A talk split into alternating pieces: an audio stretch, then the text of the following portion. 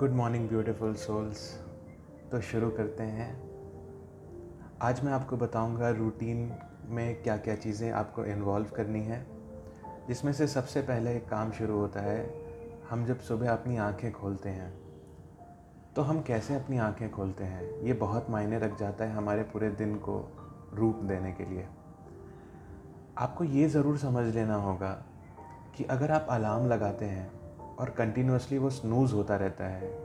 और आप स्नूज़ होने देते हैं उसको और उसके बाद आप उठते हैं तो आप एक सडन गिल्ट में उठते हैं। तो आप अगर स्नूजिंग करते हैं तो कोशिश करें कि वो ना करें या तो अलार्म ही ना लगाएँ। कोशिश करें अपने आप को फ्री और एफर्टलेसली उठने के लिए। और जैसे ही आप उठते हैं, सबसे पहला काम आपको ये करना है कि आपको ग्रैटिट्यूड से भर जाना है। आपको थैंक करना है यूनिवर्स को। या उस बड़ी शक्ति को, जिसने आपको ये शक्ति दी कि आज का दिन आप देख सकें। और आपको अपनी सुबह पूरी खुशियों से और एक्साइटमेंट से शुरू करनी होगी कि आज का दिन बहुत पॉजिटिव होने वाला है, कुछ एक्साइटिंग होने वाला है। क्या क्या हम आगे प्लान करेंगे? वो सब उसके ऊपर निर्भर करता है।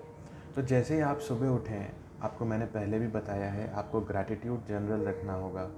जिसके अंदर आप सुबह उठते ही जिस भी चीज़ के लिए थैंक करना चाहते हैं, आप थैंक करें। चाहे वो आप सांस ले सकते हैं, उसके लिए थैंक करें, या हर वो चीज़ के लिए थैंक करें जो आप कर सकते हैं।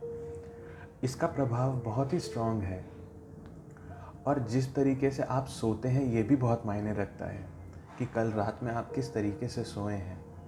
सोने से पहले आपको ग्रैटिट्यूड रखना चाहिए। जैसे ही आप ग्रैटिट्यूड लिख करके आप सोएँगे तो वो चीज़ आपके सबकॉन्शियस में जाएगी, जो कि काफ़ी अच्छी होगी, जो कि एक ब्राइटर साइड देख पाएगी हर डार्कनेस के अंदर, जो कि आपके सबकॉन्शियस को फिर से ट्रेन करेगा, फिर से ट्रेन करेगा रीस्ट्रक्चर होने में, एक बेहतर तरीके से जीने में। ये हम जो एक्सरसाइज कर रहे हैं, ये आकाश तत्व को ठीक कर रहे हैं। जैसे ही हमारा आकाश तत्व ठीक होने लगता है हमारे अंदर होप और करेज ये सब धीरे धीरे बढ़ने लगता है। तो आप इसको ज़रूर करें।